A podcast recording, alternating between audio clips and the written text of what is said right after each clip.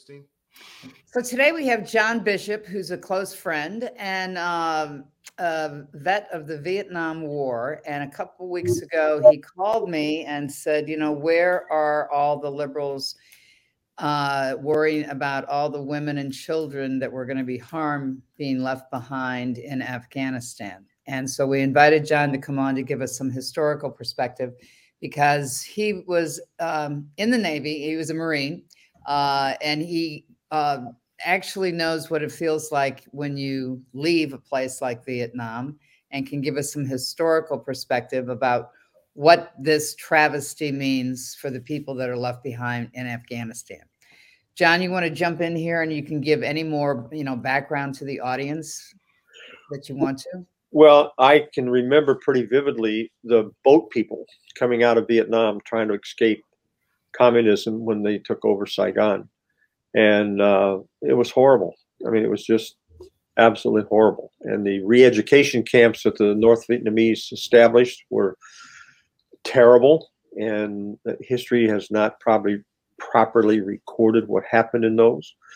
Um, and the thing that I, the reason I called you is there's the National Organization of Women. Uh, there's all these feminist movements, all these left, what you know, liberal left wing concerns about women on the pro-abortion, that sort of thing, and they're utterly silent about what's happening to women in Afghanistan.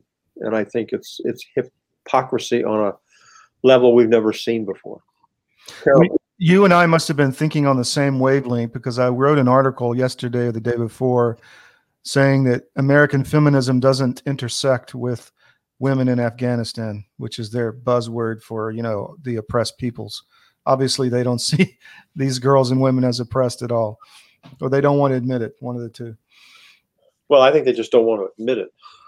It's just that that's the that's the tragedy of hypocrisy and it leaves like the women in Afghanistan. And, and we had we had people there teaching women how to read and write, getting educated, teaching them leadership principles, t- teaching them uh, you know th- things that are valuable to women. And those women will be either killed or purged as the Sharia law gets established because Sharia law can't stand that type of intellectual capacity in women.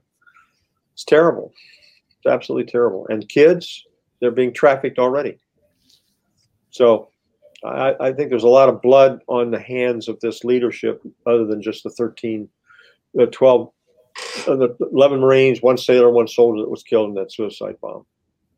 Mm-hmm. John, today we've spoken to uh, about five or six uh, people that um, we know that are involved with the independent evacuations from Afghanistan and heard some horrendous stories about you know their efforts whether it's they, they have the toys to move people but they don't have the people on the ground to get them to the planes or the state department has not allowed um, planes that are in airports and countries in the in the region to uh, have permission to land in other countries. So we've asked some of them, you know, where where does the the buck really stop? I mean, President Biden has said the buck stops with him. But then when we ask, you know, where, where is it in terms of DOD? Where is it in terms of State Department, USAID? We don't yet know who are the people in the room that decided this. But from the military doctrine and having seen what happened in Vietnam, can you give us your perspective on where the responsibility should lay as this moves forward and hopefully, you know, there are some congressional hearings? Well, the first thought that comes to mind, Christine, is that when I was a midshipman at the Naval Academy, I was taught, uh, more was drummed into me, that the captain of the ship is responsible for everything the ship does or fails to do. And on January 20th of this year, Biden became captain of the ship. And so he's responsible. And he's responsible for the people he's selected to be the Secretary of Defense and the Secretary of State and give at least be be in those positions of leadership. And So the the buck stops with Biden. But the problem, I think, is Biden is intellectually handicapped because of you know aging, uh, mental, you know, uh, just just he's aging and and he's not thinking correctly. And uh, so there's other people behind the scenes that are pulling the strings on this thing, and uh, we don't know who they are. What's your reaction to, um, I guess, Tony Blinken's statement this past week? You get a chance to see that? No, I didn't see that. Okay. Um, but you have heard about the, the this Biden, President Biden blaming the Afghan army for not coming. Well, I, I did. I I have heard that, but um, I, I just I get I get pretty emotional about this thing. But blaming someone else is one of the glaring acts of immaturity. It, it, it, just communicates beyond a shadow of a doubt that this is a very immature person when they blame other people. And that's the problem with what we've got going on in this leadership. It's it's very very immature, and I mm-hmm. don't know. Uh, I mean, I, I, don't pay attention to a lot of the news stuff because, it, frankly, I don't know who to believe anymore. Yeah. That um, uh, what I was I've been told by uh, uh, some friends that um, this evacuation and stuff was really being controlled by the State Department, not by the Department of Defense, and that's backwards. Whenever troops are deployed, I don't know I don't know any place in history where the State Department l- led the parade on something like that. It was always always the guys responsible for you know having live ammunition and carrying out the policy. And this thing's this thing has just been unbelievably misled by whoever's trying to whoever has the authority to call the shots. Yeah. Well, it reminds me of Benghazi because that was State Department led. Well, that was State Department led because it was a State Department situation, and they refused to let the Department of Defense come in and, and solve the problem. Right. It was terrible. Right. So, what are you hearing in uh, in the halls of DC among, you know, people that you and I know that are up there on both sides of the aisle, and former members of Congress as well, in terms of their reaction to this? Well, the the things that I'm hearing is, on, particularly on the Republican side, is just, uh, I mean, they're just, it's horrible and they're they they see what's going on and they recognize how terrible it really is within the within the Congress itself. People who really have no clue of what what this is going to mean to the country in the future. I haven't really talked to anybody on the Democratic side of the aisle, but um, I, I have a hard time believing there are 217 members of the House that none of them have a conscience or have any character. And that's what needs to be called forth. This is a time for character and conscience. This is time for doing what's right, not what's politically correct. And well so far, that hasn't happened. Well said. Yes. You know, John, you and I have talked through the years about um, the spiritual warfare that that, that you present, and you, you say it so you know eloquently talk to the audience about that, about the good and the evil, the spiritual warfare, because you've spoken before groups about that, and also um, to friends of yours who are in the military. Well, that's been a um, part of my journey. Uh, my first 12 years, um, like I said earlier, I came to faith when I was an enlisted guy going through boot camp, and the tw- nearly 12 years that followed was intense years of learning about war at the Naval Academy, training for war in the Marine Corps, and going to war in Vietnam. And the officers that were at the Naval Academy when I came in in 1961 that ran that place were World War II or Korea veterans. They had ribbons, you know, all the way over their shoulders. They knew what kind of officer that place had to produce in case the Cold War became a hot war. And so what they put us through in preparation was they were deadly serious about what we what, what we had to go through to, to prepare us to be the kind of leaders that a hot war would need. I was at the academy when the Cuban Missile Crisis erupted, and we literally thought we were going to war, and one of our classes would graduate early, just like in 1942 when Pearl Harbor was bombed. The class was immediately graduated and went out to the fleet.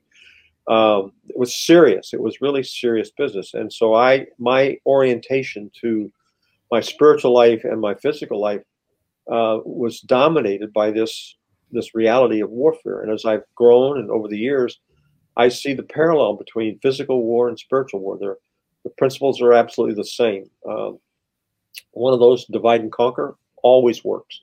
And uh, the devil expands his kingdom by dividing ours. And that's one of the huge issues that I think we've got going on in this country right now is the division and not most people simply, in my opinion, don't have the maturity to realize they're playing in to the hands of the devil when they perpetuate or promote or in any way facilitate division. Um, deception is another principle. It always works. And we're dealing right now, more and more I talk to people, we don't know who to believe. We don't know who's telling the truth. CNN or MSNBC or Fox, you, you just really don't know. None of them. Well, and that's how that's what I conclude. I gave my I gave my television away about you know several years ago because I thought I just don't I just don't want to be influenced by. That's why I, that's why we started CDM just because we need an alternative. But go ahead. So that's uh, I, w- this spiritual warfare is is real and uh, it's the march of evil and that and the drumbeat of evil is getting louder and people are not paying attention to it and we're going to see well, I think I forgot who told me. You may have been the one. I, somebody told me when I was on a conversation that AT and T uh, is shutting down access to the internet in Afghanistan, either effective last midnight or tonight. They're shutting it down. So the people that are like you talked about going in and trying to help people get out, I'm not going to have a system to communicate with the people trying to inside the country because their cell phones aren't going to work anymore. Um, that's a that's from pressure from the White House. Yeah, uh, because they don't want people in the world to know about the beheadings and the rapes and the killings and the stuff that the Taliban will do to establish Sharia law. And and it, it's gonna it's gonna be evil at a, ne- a, level this these two last two or three generations have never seen. Uh, the World War II generation saw it through the Holocaust but the recent generations have not seen the kind of evil that's going to take place in Afghanistan. John, you, you made a comment um, about the Naval Academy and training. Uh, we've got a group of several thousand former service academy grads who are really concerned about the fourth class system that's been destroyed at all the academies.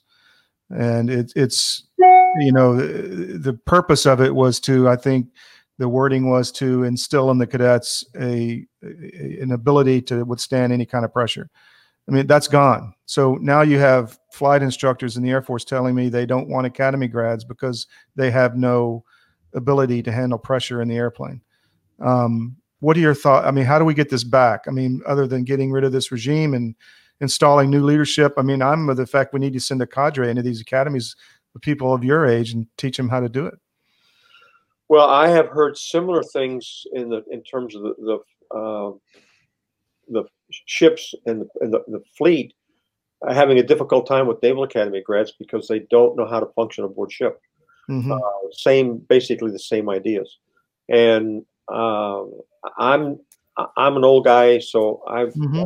I kind of have an old perspective. But I, I and I can remember being on patrol in Vietnam one time when we had a French news team that included a woman in that news team, and I can mm-hmm. remember the Marines within eyesight had one eye on her and one eye on the mission. It, and it would, and for that part of it, that part of the mission was compromised because men are just wired as protectors. Sure. And so to have women in tactical combat situations, I think just does, it's not going to work.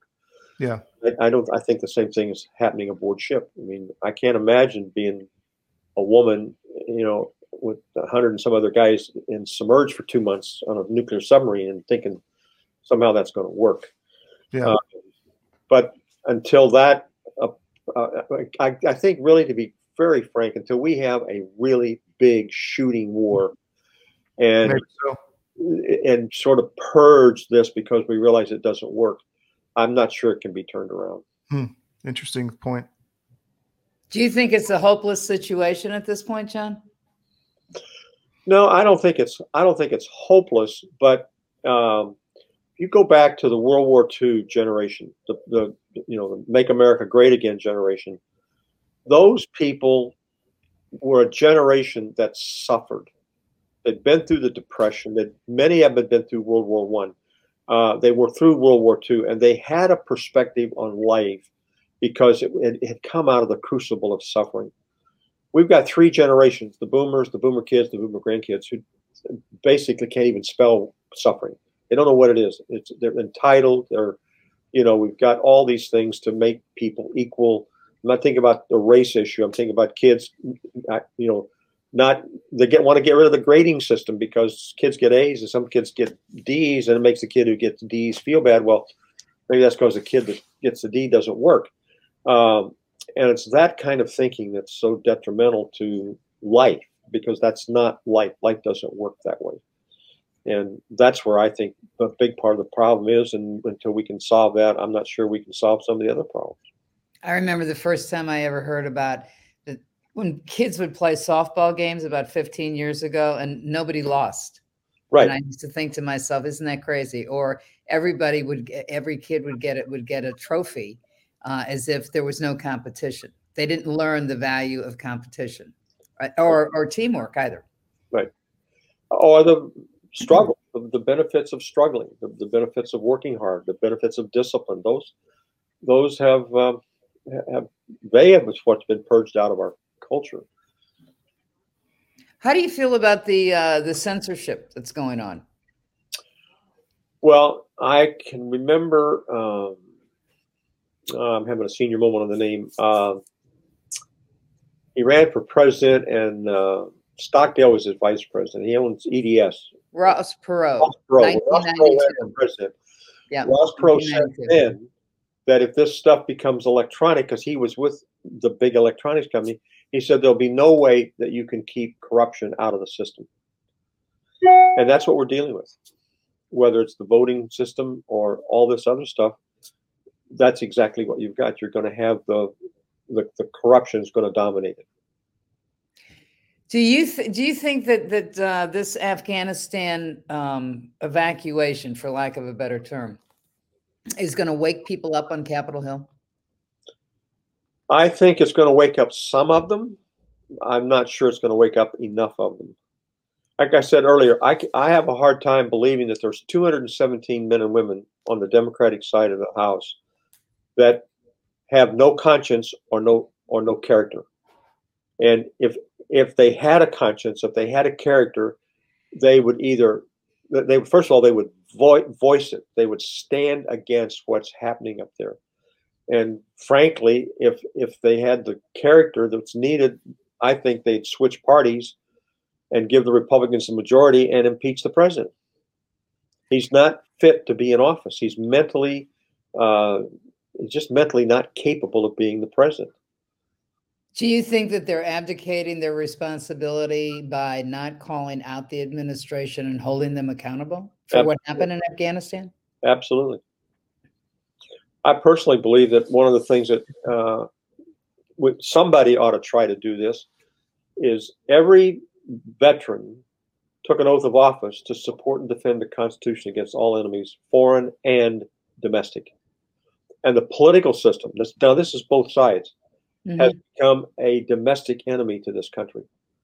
And I think we need to get men and women elected to office who have raised their right hand to support the Constitution and to defend it, who put their lives or who have colleagues who put their lives and their names are buried or they're buried down here in Arlington Cemetery, and get men and women like that in office to get control of the government the way it should be controlled, which is starts with the House of Representatives. That's the people's house. And the administration and the Senate should should pick up their guidance from them. Do you think do you think that um I mean, have you seen anything change in, in, in, DC in the last three weeks in, in terms of this Afghanistan fiasco? Is the conversation, the timber of the conversation changed? Not that I can tell there's too much silence. It's it's not what's being said; it's what's not being said. The the people who know what's going on need to be speaking out about this, and they're not doing it. What do you think the fear is? Because usually uh, it's when people don't speak out, it's because they're afraid of the you know taking that first step. Well, I think a lot of it has to do with either they have been told if you speak out, we'll withdraw your funding Mm-hmm. Uh, you, you, it, it, winds up, and I think in a lot of cases, being a money issue. Uh, I think some of these congressmen feel like it, it's it's better to stay in office and think they have some kind of influence by being in Congress rather than speaking out and getting thrown out. But I think that's backwards. I think the people that would speak out now would be the ones that would have the safest seats come come 2022. I don't think the American public, generally speaking, is as I don't know disengaged or disconnected from reality as the leadership here in Washington. These men and women right now need to be ashamed of themselves. Silence is agreement. Silence is assent. And what's going on? I mean, for example, leaving Bagram Air Force Base in the middle of the night, I can't imagine the stupidity that motivated that decision. But that that is one of the most stupid decisions that any human being could possibly make. I've said this to several of our people today we interviewed. Do you think it was stupidity or intentional? Well, I think it was a, a lot of it was stupidity. You know, they didn't want the press, they didn't want the visibility, but I also think there was an intentionality to it. Not destroying the equipment, not systematically withdrawing, including our equipment, including the things that were there. It, it, that's a horrible decision or horrible lack of a right decision. I, I mean, I don't know how you can be that incompetent. I think if you if you if you change the frame of view that we're trying to destroy the U.S. credibility, give our enemies equipment, give them intelligence, and you know, bring terrorists to the United States. I think it all makes a hell of a lot of sense. Well, it does.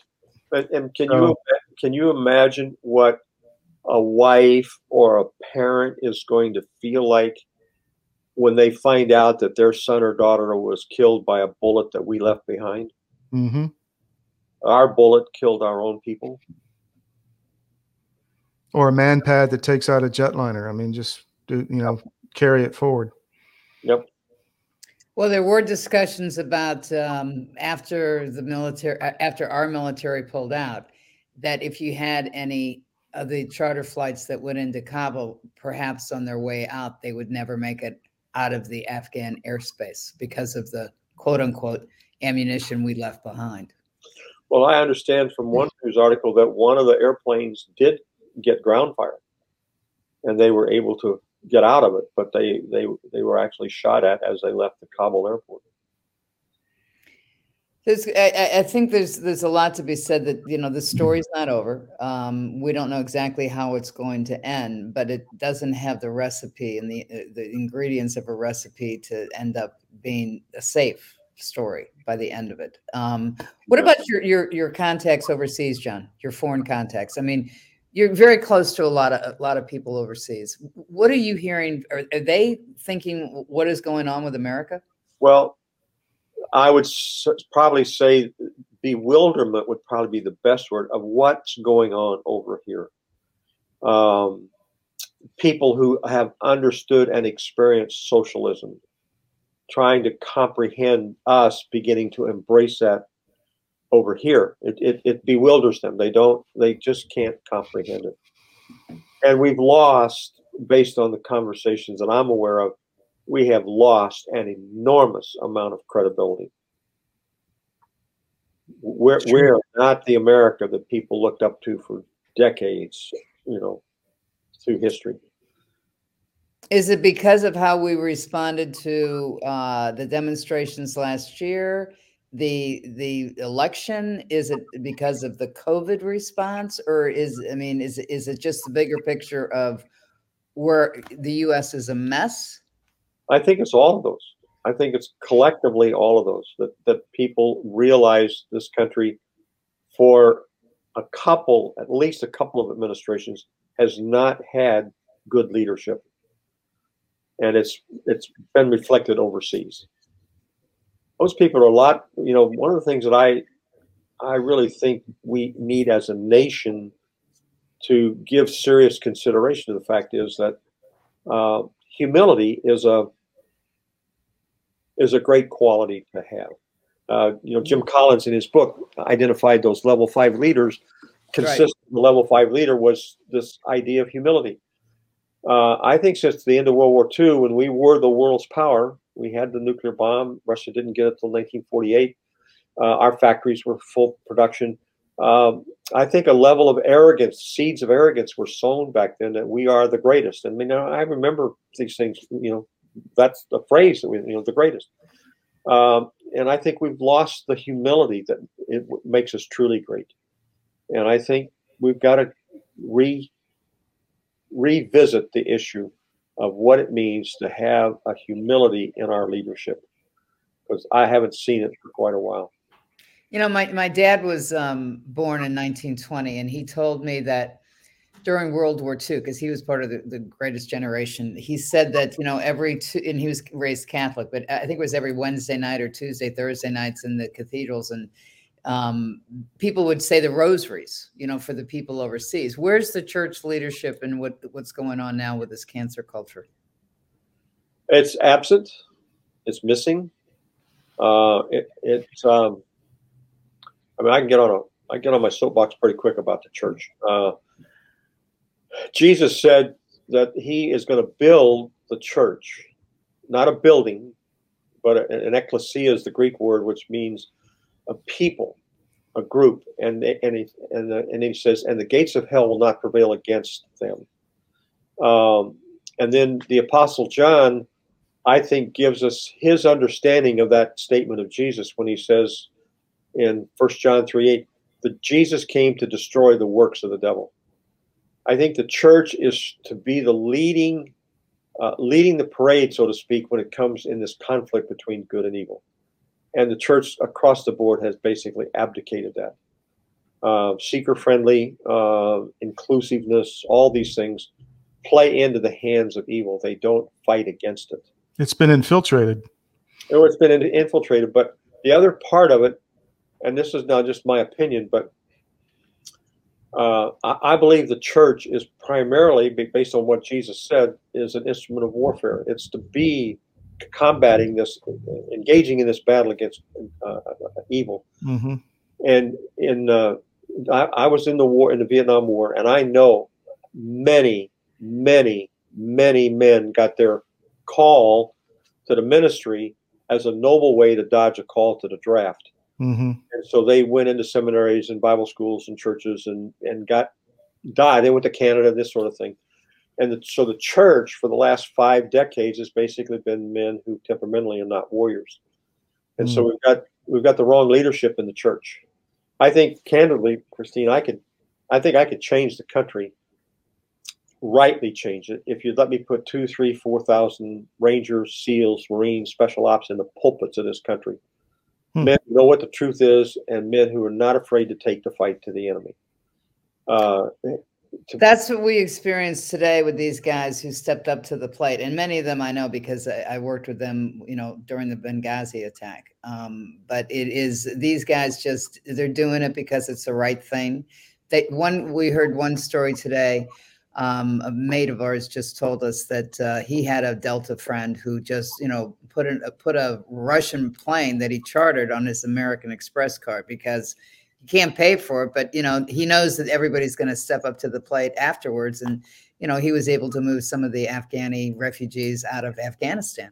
Right frankly. And these guys are moving ahead even though there may be multiple groups. Some of them have money some of them don't have money some of them have planes some of them don't have planes some of them have you know people on the ground for the rat line getting people through the safe houses to the point of location for pickup and everything like that. But they're they're they've all been with it and they're all without sleep for the last three weeks. And they're doing the job because the us government is not doing the job that they said that they were going to do. Right well, but coming back to the church, I, I think that that's part of the problem. The church is supposed to be upstream of the culture and politics downstream of the culture. And the church has gotten to the point where it's downstream of politics. It's not playing the right role in the culture that it needs to play. And that's one of the things I think somewhere there needs to be some discussion, serious discussions about recapturing the pulpits for truth, recapturing the mm-hmm. pulpits for righteousness, recapturing the pulpits for what reality really is. And that that I think has to come from guys who, like I said earlier, who've raised their hand and know what it means to take the risk to defend the Constitution. Interesting. Hmm. I think it's a great idea, actually, because I think most of the people that I've dealt with in my life as a journalist, uh, many times it's the military and intel guys who actually have more of a rea- reality check on what's really going on in the world than people who are policy wonks or people who are at think tanks. Well, and remember this whole idea in, in spiritual warfare of deception. Uh, the platforms of deception are controlled by the left, the media particularly, mm-hmm. television, and the but the pulpits uh, that's a place we could we could capture that a lot more easily than we can CNN or MSNBC.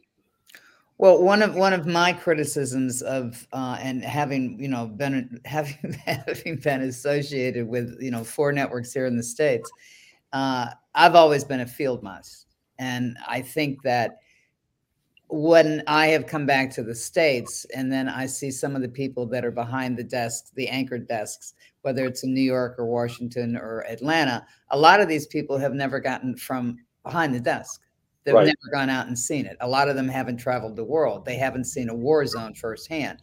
And I think that it is it's just like last year when we all moved to teleworking. I didn't have a problem adjusting to it. I just felt like I was in a war zone. But you know, some people had a problem just working from their own homes because they wanted that camaraderie. But at the same time, the news gets skewed if you don't have if you don't have your eyes on the ground. Peter Jennings was was dynamite when I was a um, you know a young you know, journalists coming up. And I started off at ABC News, but Peter was on the ground. I mean, he was not just an anchor later on. He was somebody that would go and take go to the fight, cover the story, cover as many sides as he possibly could, and get into the culture. But if you don't understand the culture, you can't do the story.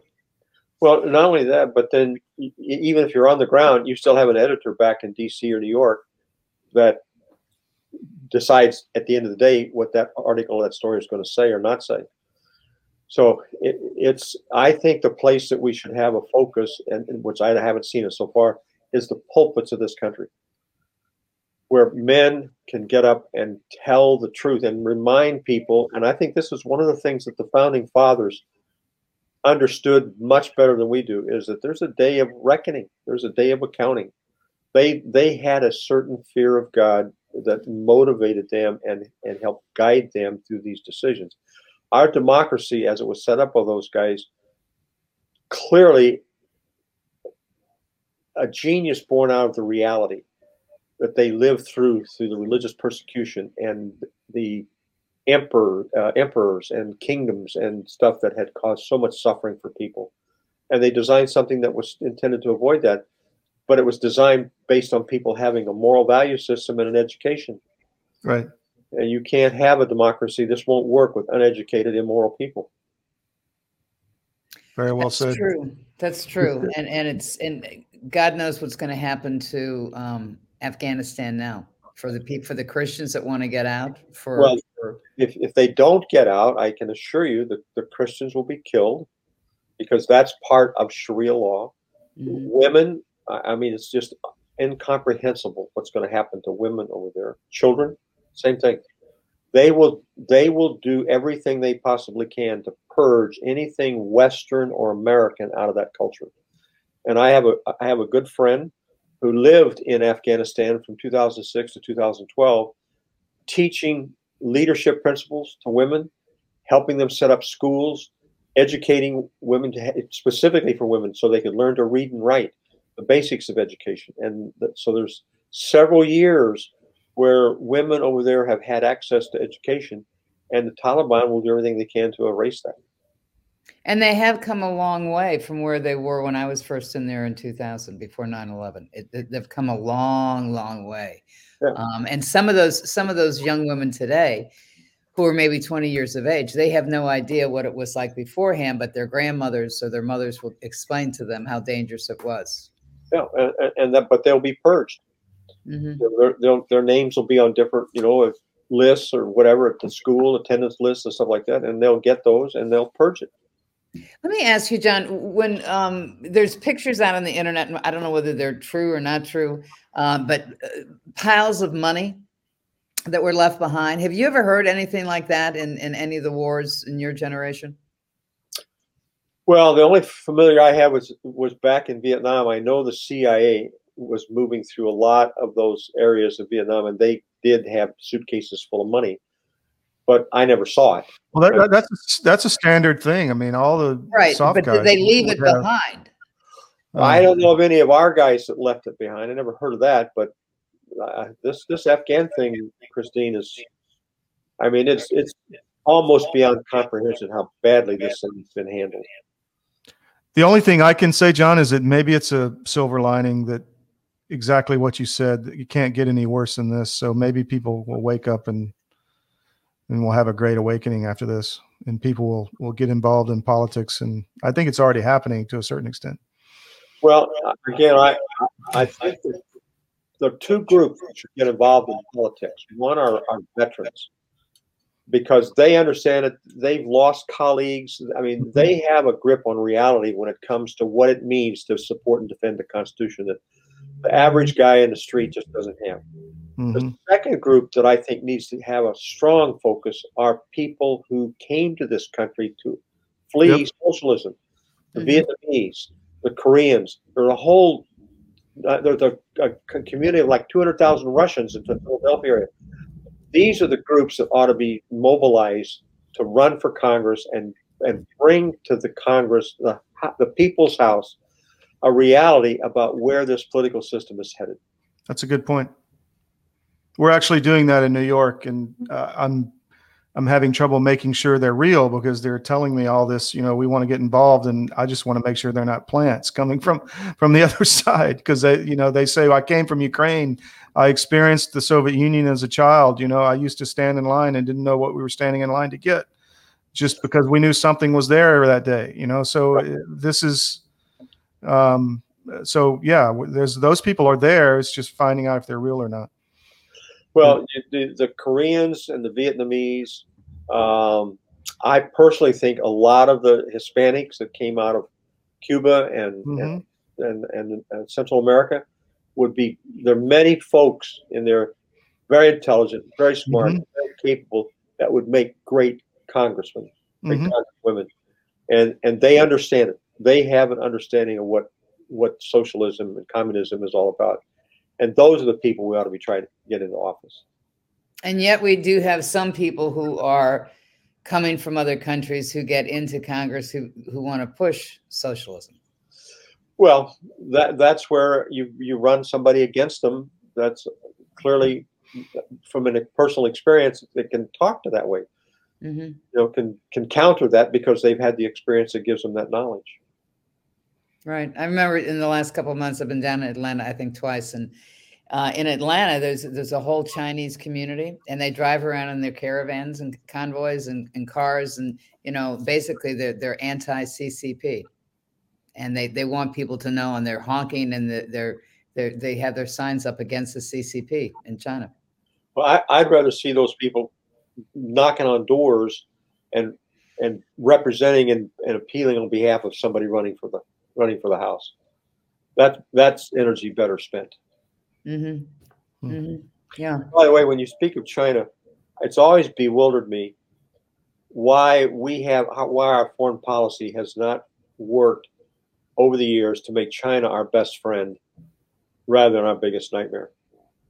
I, I, I I've not I've not really ever understood that because we've had so many Chinese come to this country and go to our colleges and go to our schools and they know that they have the ability to give the right kind of leadership if it's given an opportunity and we've just never cultivated that over there and i'm sort of hoping that the church which is a vibrant church inside china that maybe the church could lead the kind of revolution that needs to be led over there just through prayer and through evangelism and through those kind of things they could change that government I think they're trying.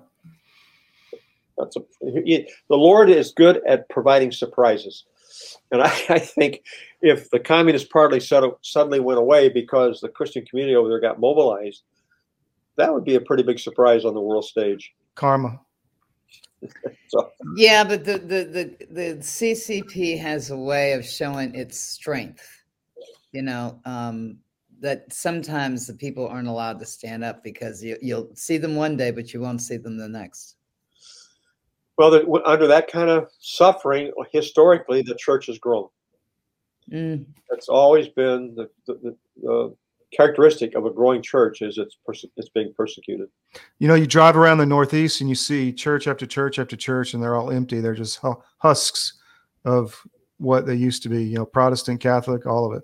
You know, the only churches that seem to be vibrant are some of the Eastern uh, Orthodox churches, which is interesting to me, um, because maybe they didn't, maybe they schismed off and had more of a hold on the people. I don't know. Well, I just think that the, the spiritual warfare in, in in warfare, targeting is one of the critical issues. And you, if, you, if you're, you're a pilot, you know this. If you can't identify, acquire, and put your gun sights or bomb sights on the right target, you don't have much hope of, of winning the battle. And in this spiritual warfare, the church has been a strategic target from day one. And that's one of the things that when it fails to realize that it's in a war, it's called to be part of a war, uh, that failure winds up causing it to be an ally of the devil. The only way to deal with this is, is engagement and proactive engagement, initiating engagement uh, Mhm. against evil. And the, and the church is to lead that. That uh, the the pre- t- t- the uh, great awakenings that I've read about in every one of those, a core issue of that awakening was powerful. I think the quote was powerful preaching from the pulpit, and we don't have that. Did you think, True. John, in your lifetime, that you would ever see this country shut down churches? No, it never ever crossed my mind. And in in your um, faithful crowd that that you're a part of, were they as shocked? pretty much everybody that I know and engage with has been not only shocked but disappointed, but struggling over this COVID mask thing of how to you know stop the spread of the disease. Uh, that this is where not knowing who to believe becomes kind of critical. Because I honestly don't know who to believe about the statistics that come out of this COVID thing. I have a friend that tracks statistics and he told me the other day that he's checked the CDC and the state of Virginia, and out of I don't know how many hundreds of thousands of people in the state of Virginia that are 19 years or younger, that through the whole COVID experience, only 15 had died. That's 0.0000 something percent of the population, and we, yet we shut the country down for this kind of stuff. So I don't, I don't, I, I just honestly, truly don't know who to believe. Mm-hmm. And and my my irritation with the system is, you can go down to CVS or Rite Aid and get a kit that can tell you in 15 minutes whether or not you have COVID. That kind of technology, that kind of research, that kind of creativity in, in that area of the problem, why hasn't that been applied to treatment? You know, Well, there's a whole conversation about whether or not the early treatment that was applied in early 2020 was actually what should have been applied at the time. The ven- I mean, people, they were telling people to stay home until your your lips turn blue and then show up at the hospital. And they were going to, at that point, ventilators were the only option, so they thought. But if you had gone in early for early treatment, you might have been able to get some other treatment that wouldn't eh, put you on a uh, ventilator, like blood thinners, for instance. Well, but just the fact that all of this research and money has gone into now having the capability to identify whether or not you have COVID within 15 minutes in your home, right. that's a significant achievement technologically or you know experientially or whatever you want to call it. But why can't those same the same level of resources be applied to treating people who have COVID? Whether it's some pill or some you know some solution or some salve or whatever, that's where I feel we've really failed in, in terms of battling this this disease. Is if you get it, there's a treatment for it. And we- Well, they say they, but then they've also canceled and they've also censored those treatments and basically and outlawed them in, in some instances. I mean, we just got a story in, this is in the last hour, that in fact, um, the Afghan refugees are going to be given ivermectin. Okay, well, if they're be- if Afghan refugees are be, are going to be given iver, ivermectin, why aren't they making that available to, in, in the United States to people? Why aren't they recommending that? That's part of the issue that I don't think we're getting enough conversation on. The treatment, this treatment should be out there by now, given the resources that have been put into the problem. because they want to sell vaccines. They want us, they want everybody to get vaxxed. That's that's that's the money issue. Which you talk about evil. I mean, that's doesn't get any more evil than that. That's profit before people. Well, and that's where a good, powerful preacher, from the pulpit could alert those folks that when the day comes that they have to, have to stand before Jesus and give an account, that's not going to be a happy discussion. John, on that note, that's that is that that's that, that is that's a strong ending right there. Um, just want to say thank you for joining us today. Um, you know, if you hear things, come back to us because we're going to do a whole series on um what these strong men, whether they're Marines, Green Berets, Rangers, you know, or Special Forces, uh, are doing to try to save the people in Afghanistan and get them out of there. I think anything we can do is overdue. Thanks for joining us. Okay, you bet. Thank you.